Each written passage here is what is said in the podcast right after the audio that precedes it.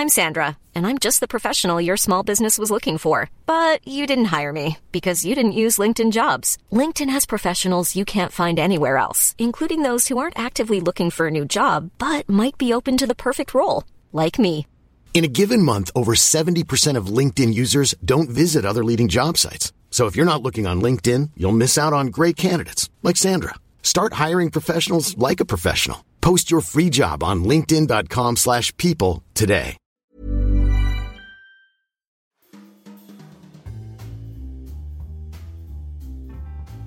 Welcome to Banking Weekly from the Financial Times with me, Patrick Jenkins. Joining me in the studio today is David Crow, our banking editor. From Milan, we are joined by Rachel Sanderson, our Italian corporate correspondent. And from the US, we're joined by US banking editor Laura Noonan. This week, we'll be taking a look at another busy week for Goldman Sachs. Also, Dominie Moss, Return Hub's chief executive, talks to us about getting more women into finance. And finally, a look at Carige, the failing Italian bank, and how the system has bailed it out. First, though, to Goldman Sachs, and it's been a busy week for Goldman. We're joined on the line by Laura Noonan, our US banking editor. Talk us through the highlights of this past week, Laura. So there was two big stories last week. The first was the continuing fallout from the Malaysian 1MDB scandal, which really Goldman Sachs hasn't been able to shake, and it looks as if that's going to deepen and continue to haunt the bank over the coming months. The other was the new partner class. Every two years, Goldman Sachs announces a new partner class. That's the highest level in the firm. It's a very powerful, prestigious thing that day they had a pretty good story to tell. So it was all about diversity. This was the highest number of women ever, the highest number of blacks ever, and one of the highest years for Asians. So they were very proud of that. They were also proud of the millennial representation. So, so in total, the new class was 69 people. Uh, millennials made up 29%. Now, if we think about the women in particular, so they were very excited about the female highest ever percentage. However, we're still talking about, even with this big number of women, 26% of the total partner group are female. So it's progress, but let's not get too carried away. But nonetheless, the bank was pretty upbeat when they were talking about that. Well, they could certainly use a good news story like that, but um, what's been happening on the 1MDB front? Just to catch up anyone who hasn't been following this story, 1MDB is a scandal in Malaysia where Goldman Sachs helped the Malaysian State Investment Fund, 1MDB, to raise $6.5 billion in bonds a few years back, and Goldman charged the fund $600 million for this transaction, which is a pretty high fee level by anybody's standards. A lot of the money ultimately went missing, around 2.7 billion of it. And there's been various legal actions around that, including two former Goldman Sachs managing directors who've been charged for bribery and money laundering. So there's a lot of pressure on Goldman to explain exactly what its role was in this, how the money could have been raised through them without them having oversight of where it ended up and whether some of their senior executives were involved in what was a fairly elaborate kickback and bribery scheme, which was allegedly perpetrated by a Malaysian national who had links to the firm. So that's the backdrop to it. This week it turned out that one of the things in the DOJ's charges against one of the gentlemen who has been charged with a crime was that there were other Goldman Sachs people who were involved in this besides just the two people who've been charged. And one of the claims was that there was a very senior executive who was at one point in a room with the man at the centre of all this, a Malaysian man called Jho Low. Now, it transpired last week that the very senior executive was in fact former Goldman Sachs CEO Lloyd Blankfein, and that certainly escalates things well off the chain. So we understand that while Mr. Blankfein was in the room, people say that it was a meeting hosted by the Malaysian Prime Minister and that Mr. Blankfein didn't know that this other guy, Jho Low, would be attending and that they didn't have a meeting per se, they were just at the same meeting. Now, you can get fairly heavily into the nuances there, but at the end of the day, the CEO of the bank was in the room with this guy who is now at the centre of a fairly big probe, and it does make things uncomfortable for Goldman. Certainly, perception wise, it isn't good. Then it also emerged later in the week that Tim Leissner, who's one of the former Goldman Sachs mine directors, being charged and was actually pleaded guilty to a number of charges in relation to all this. We got details of one of his transcripts, and he basically is arguing that the behaviour he engaged in was something endemic within the bank. So what he's saying is that he conspired with other employees and agents of Goldman Sachs And what he did was, and I quote, very much in line of its culture of Goldman Sachs to conceal facts from certain compliance and legal employees of Goldman Sachs. So he's basically saying that what he did was effectively the status quo. Now, Goldman Sachs has been saying all along that they were effectively deceived by the people who perpetrated this and that the firm itself had no idea. So for Tim Leissner to go so heavily around the culture of the firm is, that really cuts against that defence. Well, let me bring in David now. It has been a kind of frenetic period, not just this past week, but over the past few weeks for, for Goldman. A mix of largely bad news. 1MDB obviously dominates all of that. What do you think the fallout has been so far? Well, investors, having initially seemed to shrug it off, appear now to be uh, fretting somewhat. Uh, the shares down 7% on Monday in, in New York. The fallout has yet to emerge, really. There's a, a crunch meeting between Goldman and the DOJ this week, and uh, that will sort of set in motion what sanctions, if any, the bank faces. And these range from a, a, sort of slap on the wrist or even just going after the individuals involved and leaving the bank out of it, right up to the nuclear option, whereby the regulators could threaten to revoke or even revoke uh, Goldman's license, and uh, the DOJ could launch criminal proceedings against the bank. Now, just to be clear, that nuclear option is probably not very likely. The various changes of uh, regulators in, in the US under the Trump administration are seen to have been relatively pro industry, and, and if HSBC managed to avoid it amid all its problems in 2012, the, the bet is that Goldman will as well. Interesting kind of chatter out of Malaysia as well this week was that the Malaysian authorities are considering whether Goldman has a future in the country. That's obviously up in the air as well. Well, you could turn it on its head, I suppose, and ask the question will banks want to deal with countries like Malaysia again? Part of the sort of long term fallout of this is that emerging markets. Uh, touted for years as a growth driver amid stagnation in the West, are very dangerous places to do business. Just ask HSBC, ask Standard Chartered, who have both been caught up in, in money laundering and, and, and bribery charges in recent years, and now ask Goldman. Absolutely. Well, for their sake, let's hope the next week is slightly uh, quieter, but um, this story clearly will run and run. Let's move on to our second story. Now, the other day I caught up with Dominie Moss, who founded Return Hub a couple of years ago.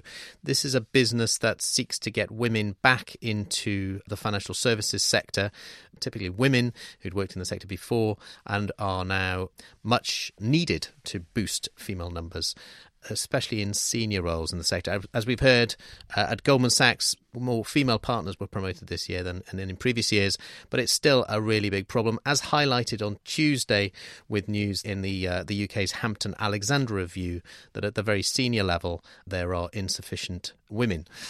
Well, here's what uh, Dominie Moss had to say to me uh, when I spoke to her the other day. Um, my background uh, is largely executive search. So I've worked in financial services for about 20 years and about 16 of those in executive search. And um, I launched the business back in 2016, so we're just just over two years old now. Um, really, to fill a huge gap in the recruitment and executive search industry, to work with those individuals who have taken a career gap or taken a different path for a while, but want to relaunch their corporate careers. Is this largely about getting kind of mothers back to work after they've taken maternity leave or, or, or career gaps? Well, that's a good question because I think there are three big myths about returners. One is that they're all women, two is that they're all mothers, and three is that they all want to work part time. And whilst that is certainly true of you know significant numbers, it's certainly not the case for everybody. Tell us about the, the, the foundation of the company. Then you created this thing a couple of years ago. Uh, was it instantly commercially viable? Um, well, it all came about really after I had a meeting with one of the senior individuals, the recruitment individuals within one of the big investment banks down at Canary Wharf. And they had launched their own return to work program or returnship. Um, and I was fascinated by the concept of this sort of low risk structure for an employer to bring people back who've had a career gap and give those people some CV worthy experience. Um, and one of the questions I had was, you know, how many applications do you get and how many places? And when she told me that they had 400 applications for 20 places, I was completely gobsmacked and thought, you know, who is helping all these 380 that aren't getting on this program, and that there must be lots of employers who would love to do the same thing but just didn't have the resources or the know-how, um, and that there was a place for a financial services headhunter to do, um, you know, to, to, to do that. And um, I think one of the things that sort of made me realise that there was a commercial viability to this business, perhaps might not have been the case, maybe even sort of three or four years ago, is is really the Women in Finance Charter, and obviously more recently um, the gender pay gap reporting that uh, that came in last year. So now you've kind of grown quite rapidly over this period, and you've got a, a couple of dozen clients. Um, and I see from your website that HSBC is among the blue chip clients you've got. How do you how did you get in there, and, and what kind of work are you doing for them? Well, HSBC has been a huge supporter of what we're doing at the Return Hub. They've actually been a client of mine for well over a decade. And when I went to talk to them about the launch of the business and some of the senior leaders in that firm, they were very keen to be supportive. And, uh, you know, for a, for a startup to have a FTSE 100 client uh, was absolutely fantastic and a real game changer for us. And so we have uh, begun to place people in that organisation really across the firm in various different areas. And, and yeah, so hugely grateful for the support that they've given us and, you know, several others.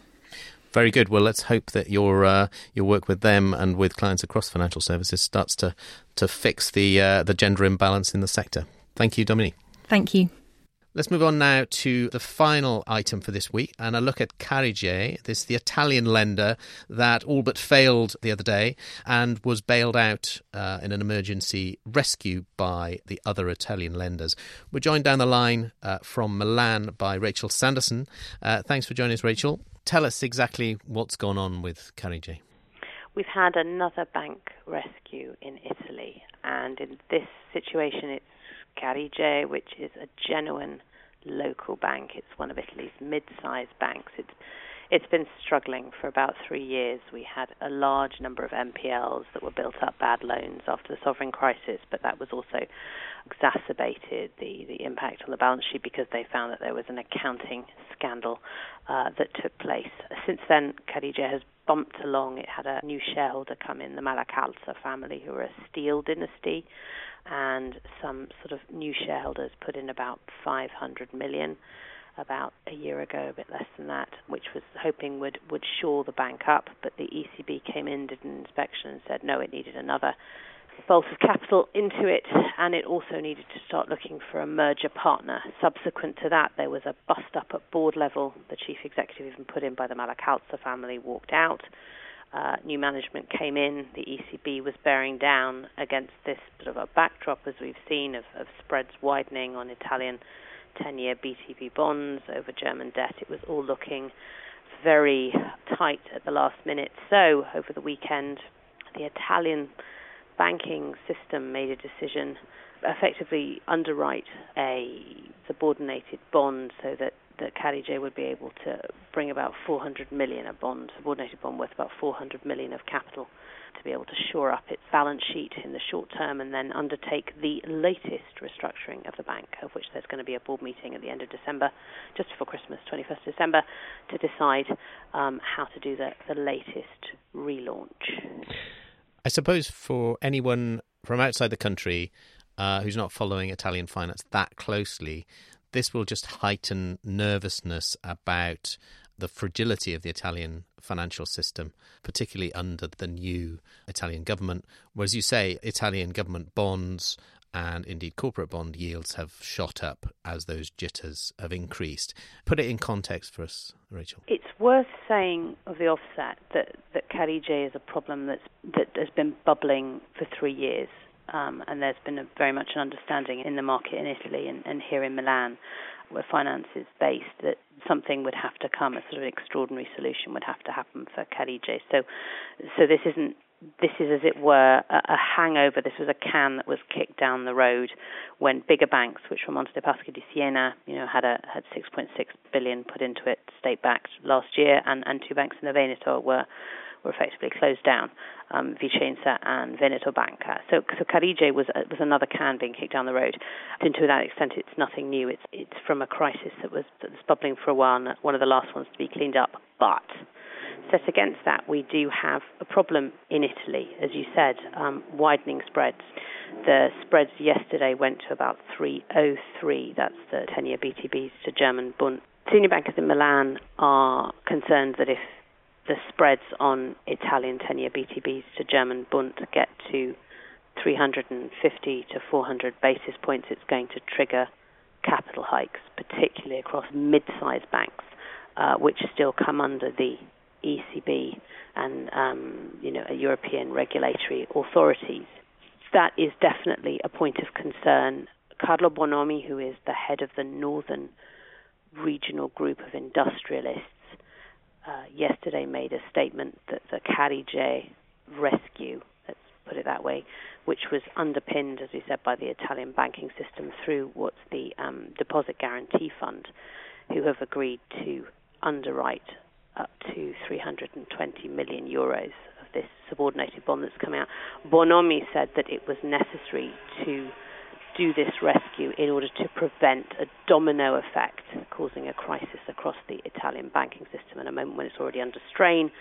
I spoke to Mr. Bonomi 10 days ago, and he was saying that already industrialists, business owners in northern Italy, um, and in particularly in Lombardy, which is one of Europe's richest industrial regions, were finding that banks were turning down their requests for credit lines, for new debt. Uh, so we're already seeing a credit squeeze on the ground, which is very bad news because, of course, Italy is a an economy where uh, businesses, the, the mid-sized businesses that make up the backbone of the economy, are funded predominantly by bank debt.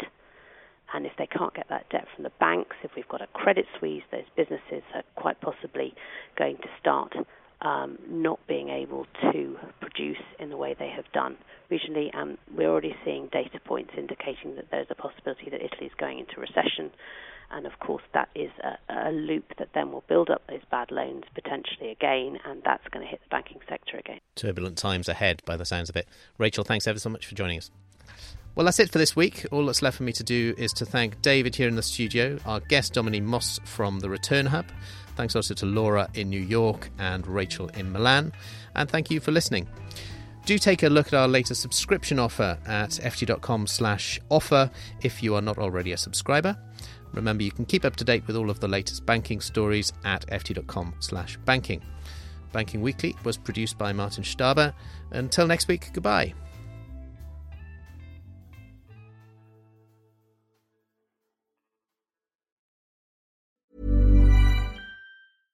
Support for this podcast and the following message come from Corient.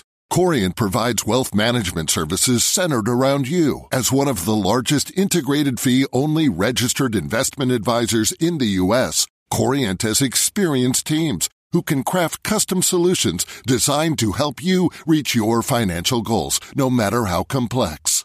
Real wealth requires real solutions. Connect with a wealth advisor today at Corient.com. That's Corient.com. Join Capital Group CEO Mike Gitlin for a new edition of the Capital Ideas Podcast.